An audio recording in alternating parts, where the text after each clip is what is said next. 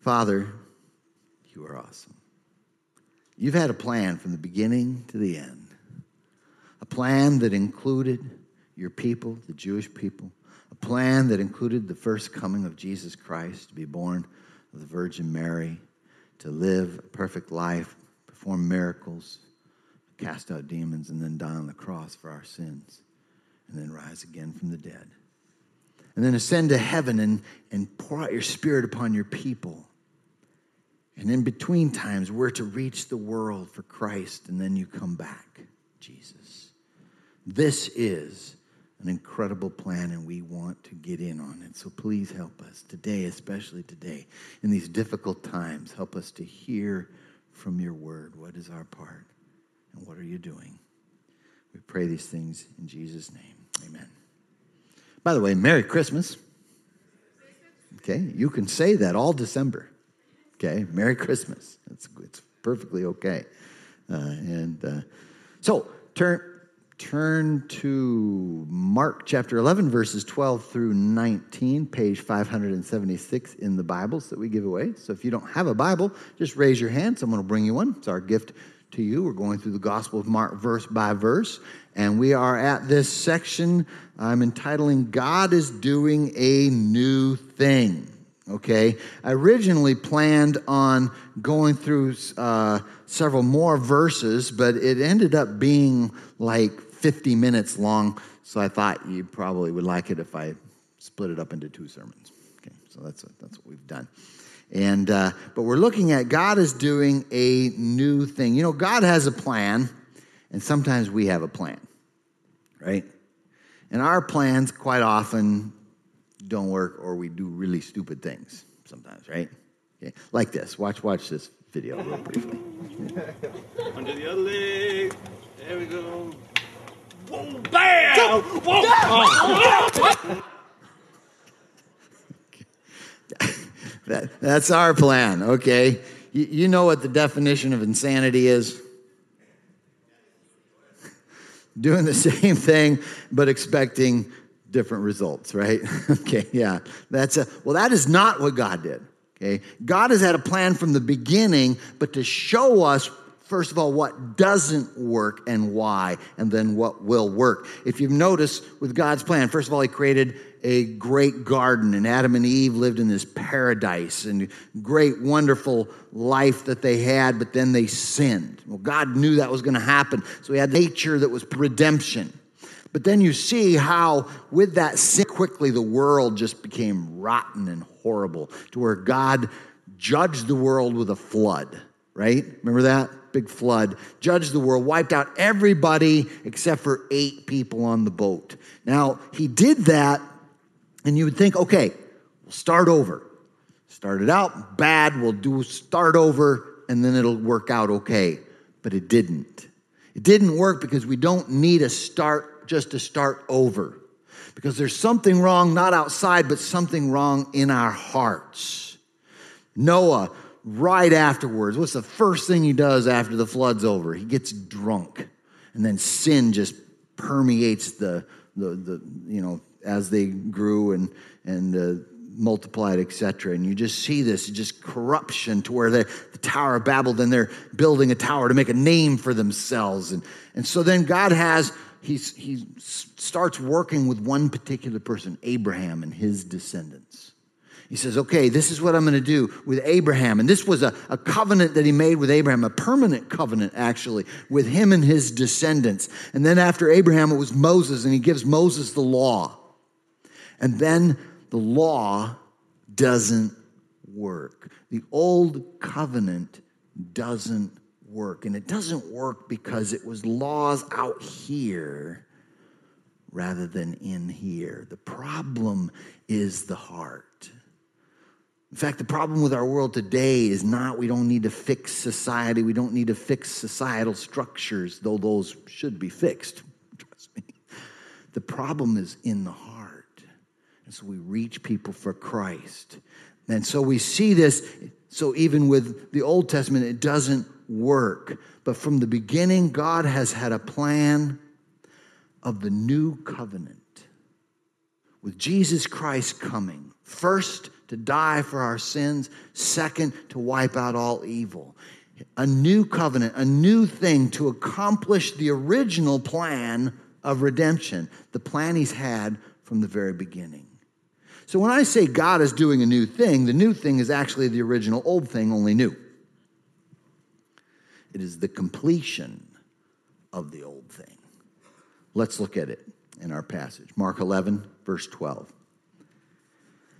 The next day, when they went out from Bethany, he was hungry. Seeing in the distance a fig tree with leaves, he went to find if there was anything on it.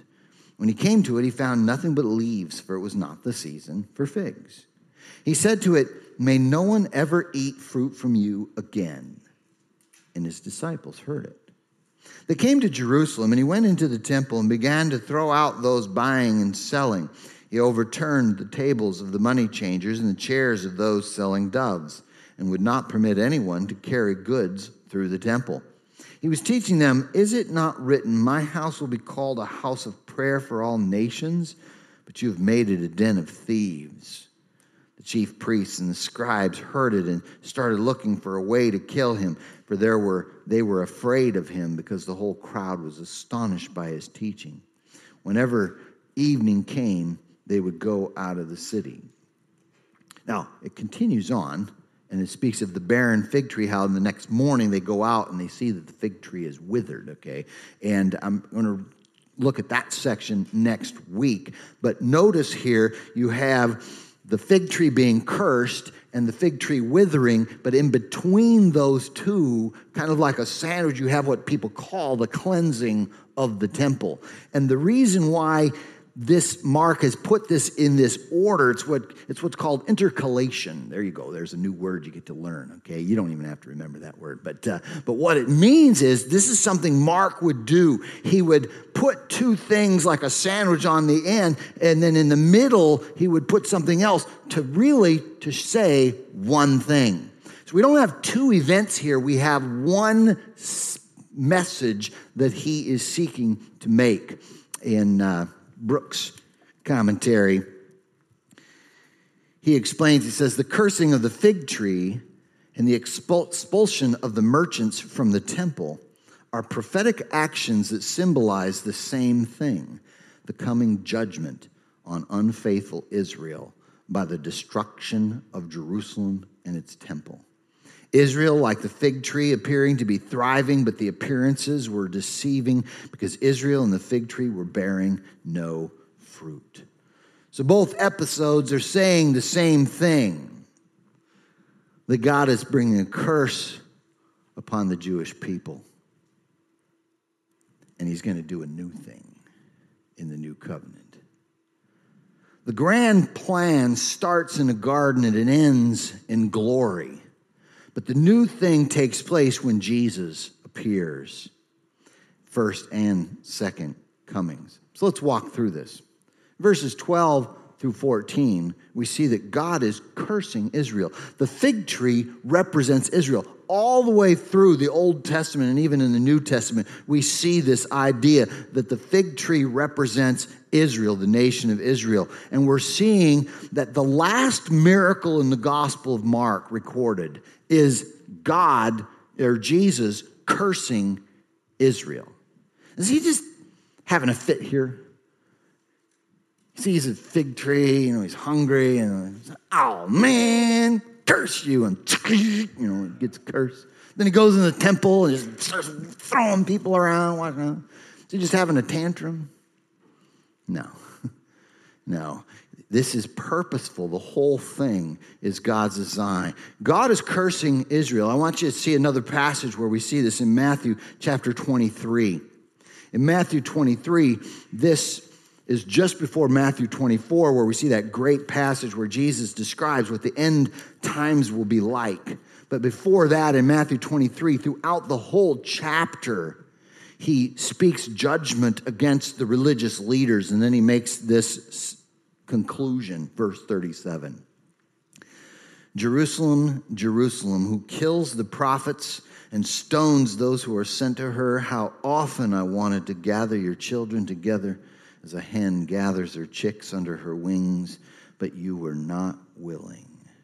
See, your house is left to you desolate. For I tell you, you will not see me again until you say, blessed is he who comes in the name of the Lord. Now we see this curse here as well. Speaking of how the house, it's not a cleansing of the temple, by the way. It's a condemnation of the temple. And so we see here, but I do want to say this. If you notice in verse thirty-nine, there's a little preposition. It says until. Until. Because God isn't through with the Jewish people. He has an absolute plan for them, and we're going to see that in a little later, okay? But in the meantime, he is condemning them specifically and especially because of their rejection of their Messiah. But that brings up the question, what was wrong with Israel? In McKenna's commentary, he states, chosen by divine appointment, given God's law, protected from annihilation, led to a new land, disciplined in exile, blessed beyond measure, Israel stands at the center of the world as the source of God's redemptive hope. Alas, instead of fulfilling the hope by accepting Jesus as the Messiah, God's own people counter his coming with a rigid display of empty rituals, human interpretations, and meaningless symbols. They didn't have the truth in their hearts, and that's what they needed. Now, in the end, we'll see that they do embrace Jesus as Messiah. But here, we see the curse. Cursed. Now, in our modernist and postmodern worlds, we don't like talking about this. We don't like seeing, looking at these kinds of scenes where God curses and he judges. And we say, oh, no, no, no, I want to, you know, just a, a fluffy, happy, you know, whoop-de-doo God. That's what I want, right? Isn't that what you want? You know, that's what, that's what we see, but that's not the real Jesus. Look at Jesus here, raw. This is him. He goes in, curses the fig tree, making this great statement, then wreaks havoc in the temple because God is cursing Israel. Now, that brings up a question. Does God curse other nations?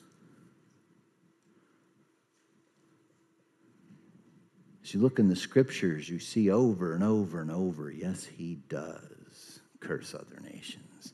If we were to look at Amos, chapter one, verses three, six, nine, eleven, thirteen, and chapter two, verse one, he curses a different nation in each verse because of the sins they had committed. It's worth our while to look at Amos one thirteen.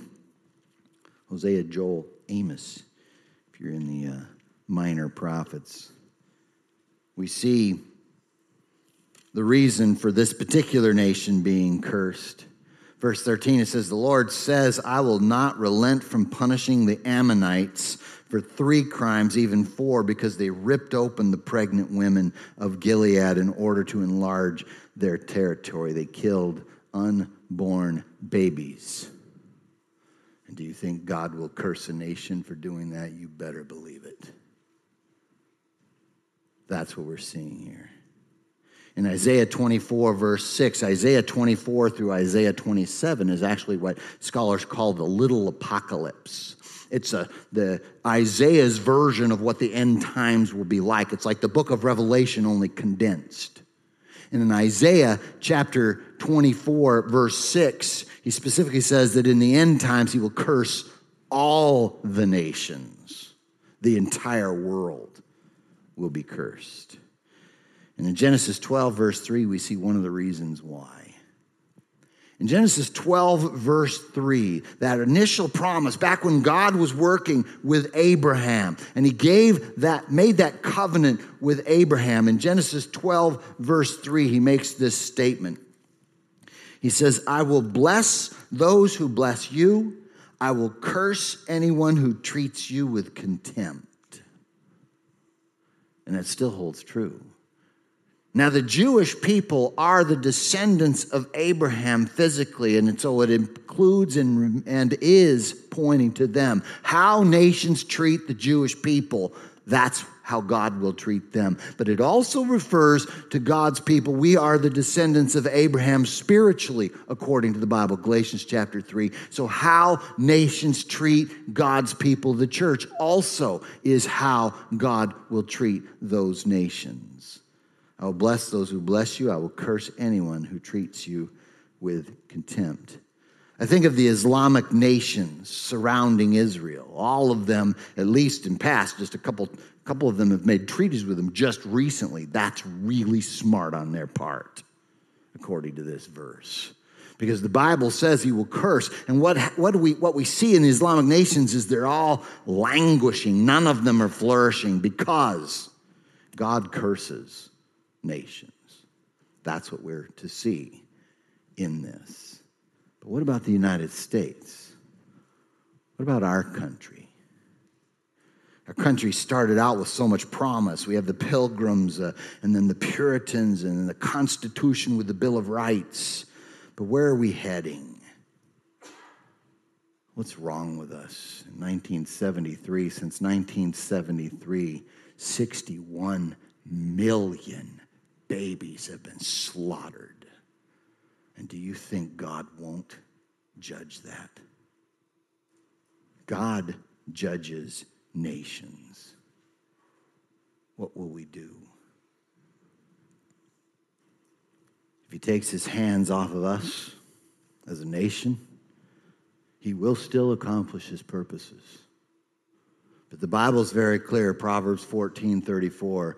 Righteousness exalts a nation, but sin is a disgrace to any people.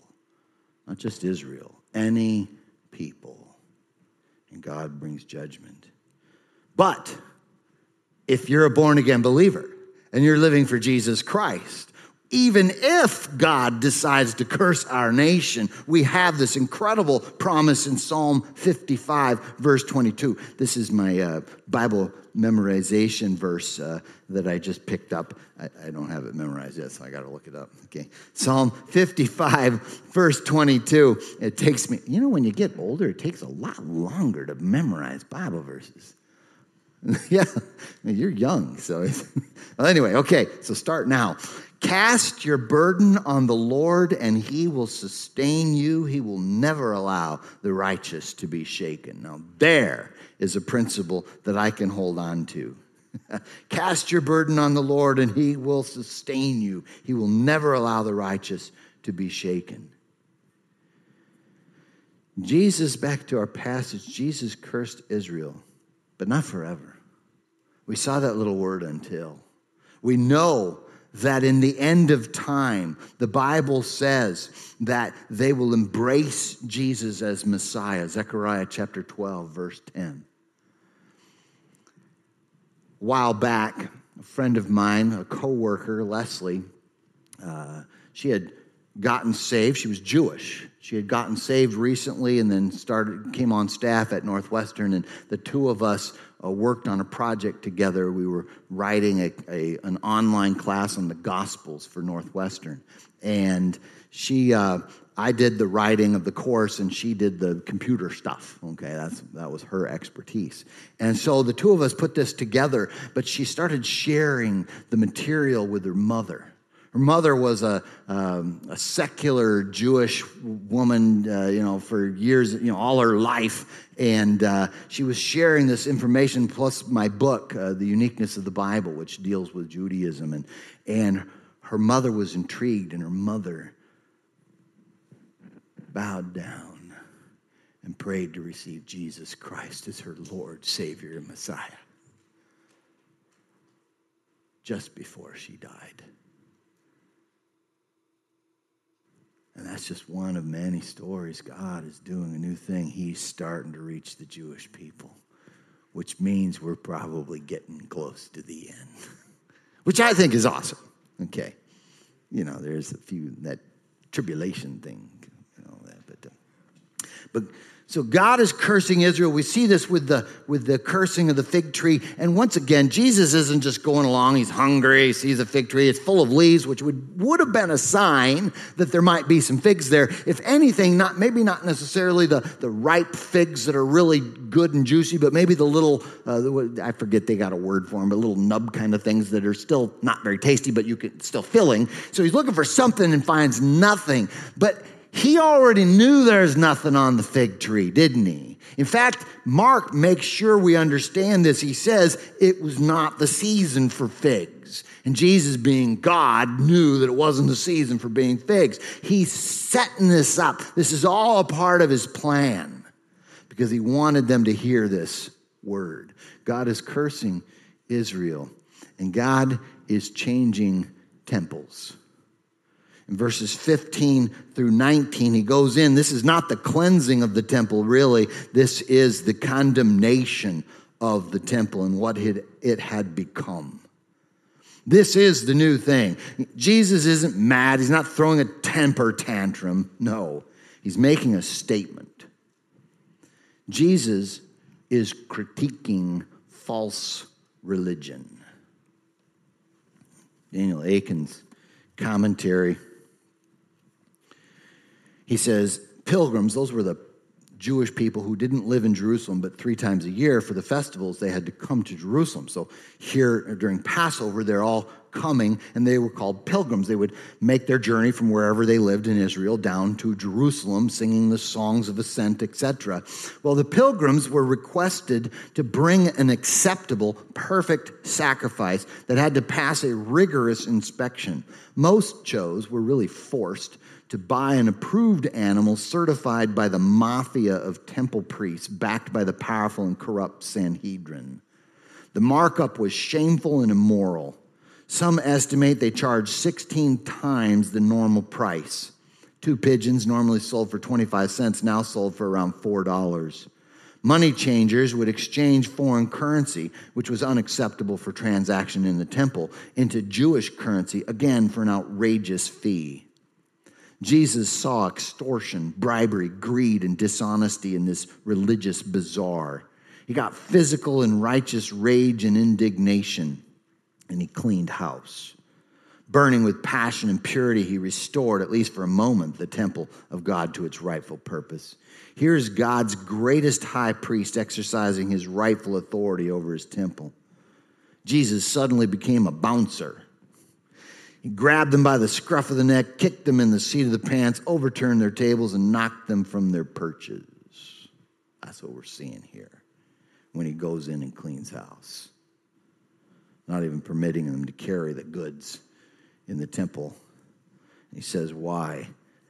My house will be called a house of prayer for all nations, but you've made it a den of thieves. Now, that's the second part of that verse. You've made it a den of thieves is a quotation from Jeremiah seven, verse eleven.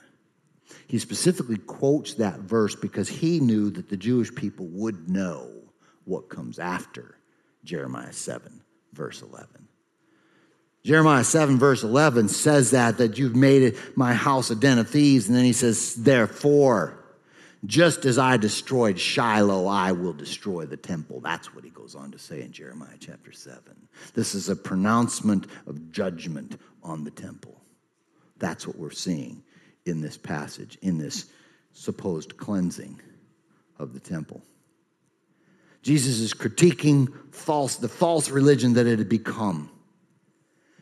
And he's calling God's people to come back to the original plan. You notice he also quotes Isaiah fifty-six, verse seven. My house will be called a house of prayer for all nations. That has always been God's original plan. We saw that in Genesis chapter twelve, verse three. You know, it said, I will bless those who bless you, curse those who treat you with contempt, and you will be a blessing to all nations. Nations. That's always been his plan. He wants to reach, he wanted them to reach all nations. And so he's calling us back to that original plan. This is the critique the New Testament makes against the unfulfillment of the old covenant. The new thing is the fulfillment of the old thing in a new way. We have to get that straight, because some people, when they hear God is doing a new thing, they think, oh, it's just going to do something brand new today, something brand new they never even had planned before. That is not what we're supposed to understand. This has been the plan of God from the beginning. Look at, um, what's the next verse there? Jer- Jeremiah six, verse sixteen. Important for us to get this point. Jeremiah six, verse sixteen. He says, this is what the Lord says, stand by the roadways and look, ask about the ancient paths, which is the way to what is good, then take it and find rest for yourselves. But they protested, we won't. The ancient paths, that's points us to the way which is good. The Jewish people had missed it. They had become corrupt, and Jesus is coming because they they were already told. If you look at the Pentateuch, it already says, Moses told the people, you're going to break this covenant. It's not going to work. But his original plan and his end plan are the same, and that is to reach every nation, tribe, people, and language. Revelation chapter seven, verse nine. Every culture, color, ethnicity, and people group. God wants a colorful church. That's what we see in the scriptures. That is God's plan. Prejudice has no place in the church at all. And he's calling us this. To do this, to see this take place, because the new temple is the church. The old temple is condemned here, but the new temple is the church. We see this portrayed. We, uh, let me read again from Akin. He says, Jesus has made his triumphal entry into Jerusalem. He then went to the magnificent temple, which would not be completely finished until A D sixty-four. Sadly, it would be totally destroyed just six years later. Here, in the spring of A D thirty-three, Jesus looks around at everything. It would soon be evident that Jesus did not like what he saw. A people in a place that was meant to be a light to the nations has become a den of thieves, a hideout for religious outlaws. The status quo was not acceptable. How would our Lord respond to those who, through recipients of his grace and goodness, had failed in the assignment and calling he had given them? How will he respond to us today if we are likewise disobedient?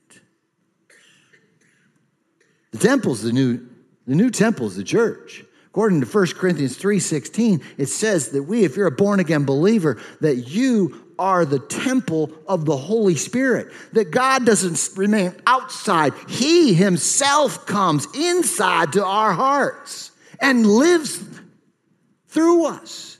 He empowers us. He helps us. He leads us. This is God's plan. And guess what? It works. This has been the plan all along. First, show us starting over again doesn't work. Also, laws on the outside rather than the in doesn't work. But boy, put that law on the inside and put God himself on the inside. Make you his temple. It works. That's his plan. And we see that we're his temple. We also see in uh, First Peter two, verse five, that we collectively, as the church, are his temple. So I personally, you personally, if you know Christ, you're his temple. But we also, especially as we gather together, are his temple. To experience the presence of God and reach out and do accomplish the purpose of God, reaching all nations for Christ. We want to see God move in our midst as we gather together, don't you? Maybe a little more? What do you think? We want to see him move in our midst. Look at Acts chapter two, verse forty-two. Okay, this is right after Pentecost, day of Pentecost. Holy Spirit's poured out. They're filled. Bunch of people get saved. Here's the original plan of the church, the new temple. Verse forty-two, it says, they devoted themselves to the apostles' teaching. They loved the Bible. To the fellowship. They loved getting together and fellowshipping about Christ and with Christ together. To the breaking of bread. That's the Lord's Supper. And to prayer. Everyone, now watch this. Everyone was filled with awe. Does that sound good? Filled with awe as they gathered together. And many wonders and signs were being performed through the apostles. Signs and wonders. I'm, on, I'm up for that. Okay? Now all the believers were together and held all things in common. They sold their possessions and property and distributed the proceeds to all as any had need. They took care of each other. And every day they devoted themselves to meeting together in the temple and broke bread from house to house. Notice here, this is the original plan. They got together on Sunday mornings in the temple. That's where the first church was actually actually met. The church, by the way, is the people, not the building. Other times they'd rent buildings or they'd meet in big houses, et cetera, et cetera. But they'd gather together on Sunday mornings in a larger group and then from house to house throughout the week, gathering together, experiencing this deep fellowship that we need. They ate their food with joyful and sincere hearts. Now, I'm going to hold off on verse forty-seven until just a little bit later, right? So here we see, we want to see God move in our midst as we gather together. Here we see this initial gathering and the incredible stuff that takes place, signs and wonders. In Acts chapter four, when they got together to pray, it says God shook the place literally. In Acts chapter thirteen, when the church got together to pray, the first missionaries were commissioned and sent out to turn the world upside down by reaching souls for Christ. That's God's plan. His plan is not to change nations, though social structures and nations, they do need changing. His plan is to reach individuals because the real and true problem is the heart. But if you get people and reach them in their hearts and turn them and see more and more people get saved, that will have the proper effect on the nations. But this is God's plan. And by the way, it works. That's what he calls us to do. And so we want to see God move in our midst as we gather together. But we have to gather together. Look at Hebrews chapter ten. Verse twenty-three, keep your finger in Acts two forty-seven because I want to read that in just a minute. But Hebrews chapter ten, this is especially true in our day if we're getting close to the end of time. It says, let us hold on to the confession of our hope without wavering, since he who promised is faithful. We have to hold on to our confession in the midst of difficulties and trials. Our faith can waver. He says, hold on, because he is faithful. And let us watch out for one another to provoke love and good works. We're not supposed to be focused on me. What are my needs? We're supposed to look out to each other, think about each other, call each other, do good things for each other, right? Especially in this day and time. Not neglecting to gather together as some are in the habit of doing, but encouraging each other, and all the more as you see the day approaching, especially as you see the end of time coming.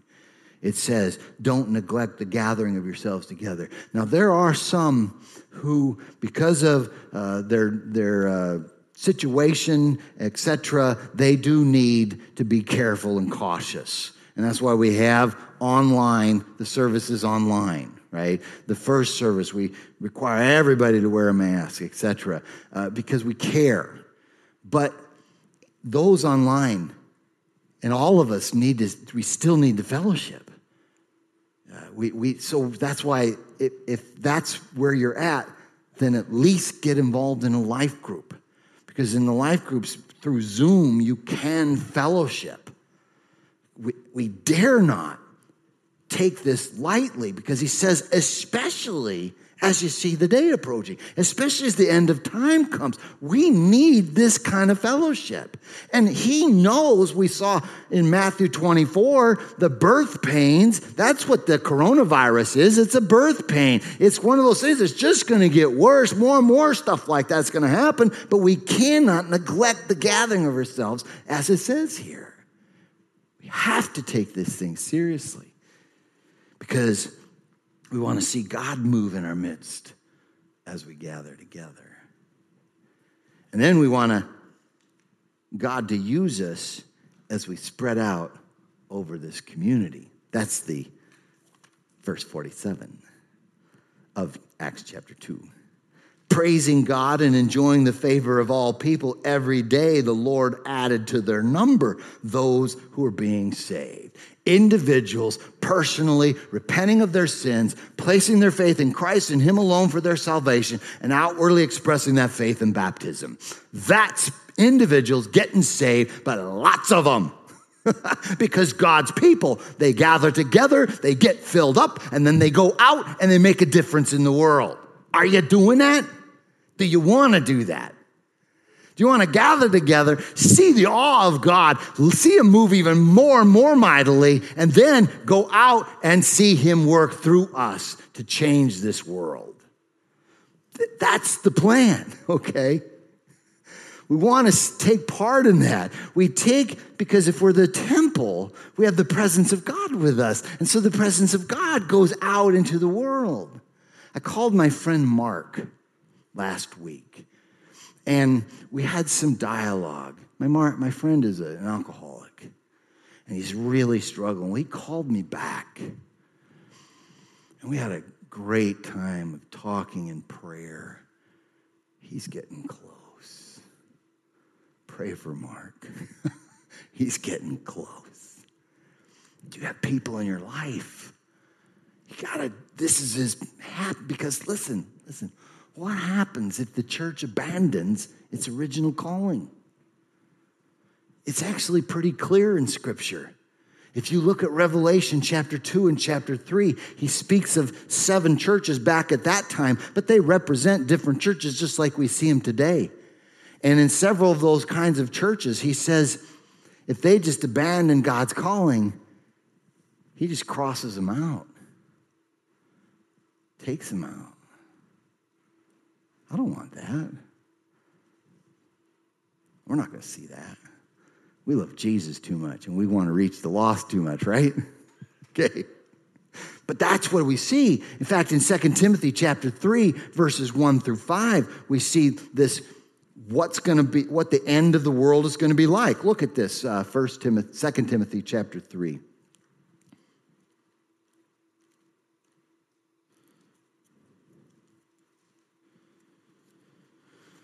Verse one, but know this, hard times will come in the last days. So in the last days, at the end of time, hard times will come, for people will be lovers of self.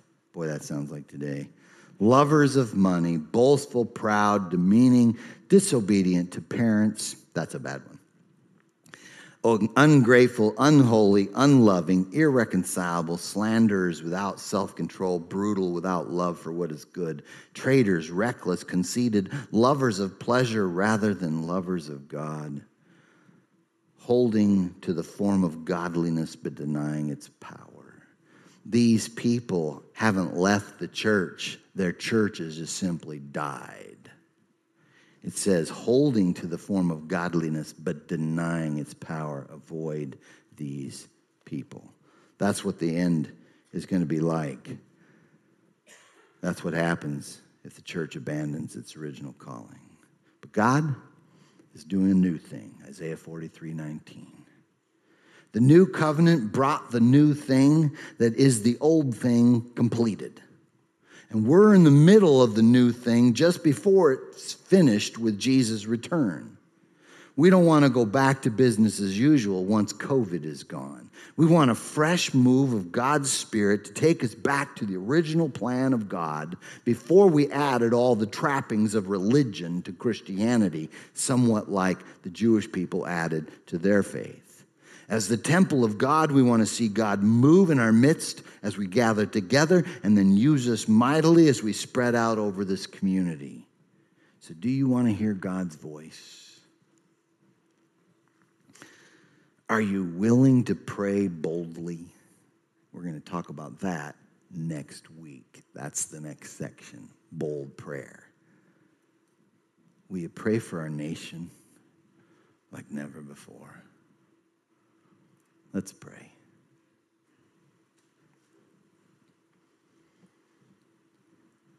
Father, we look at our nation and we confess we don't deserve you. We deserve for you to take your hand off of us. We've become so wretched. But Father, have mercy. Have mercy on the United States.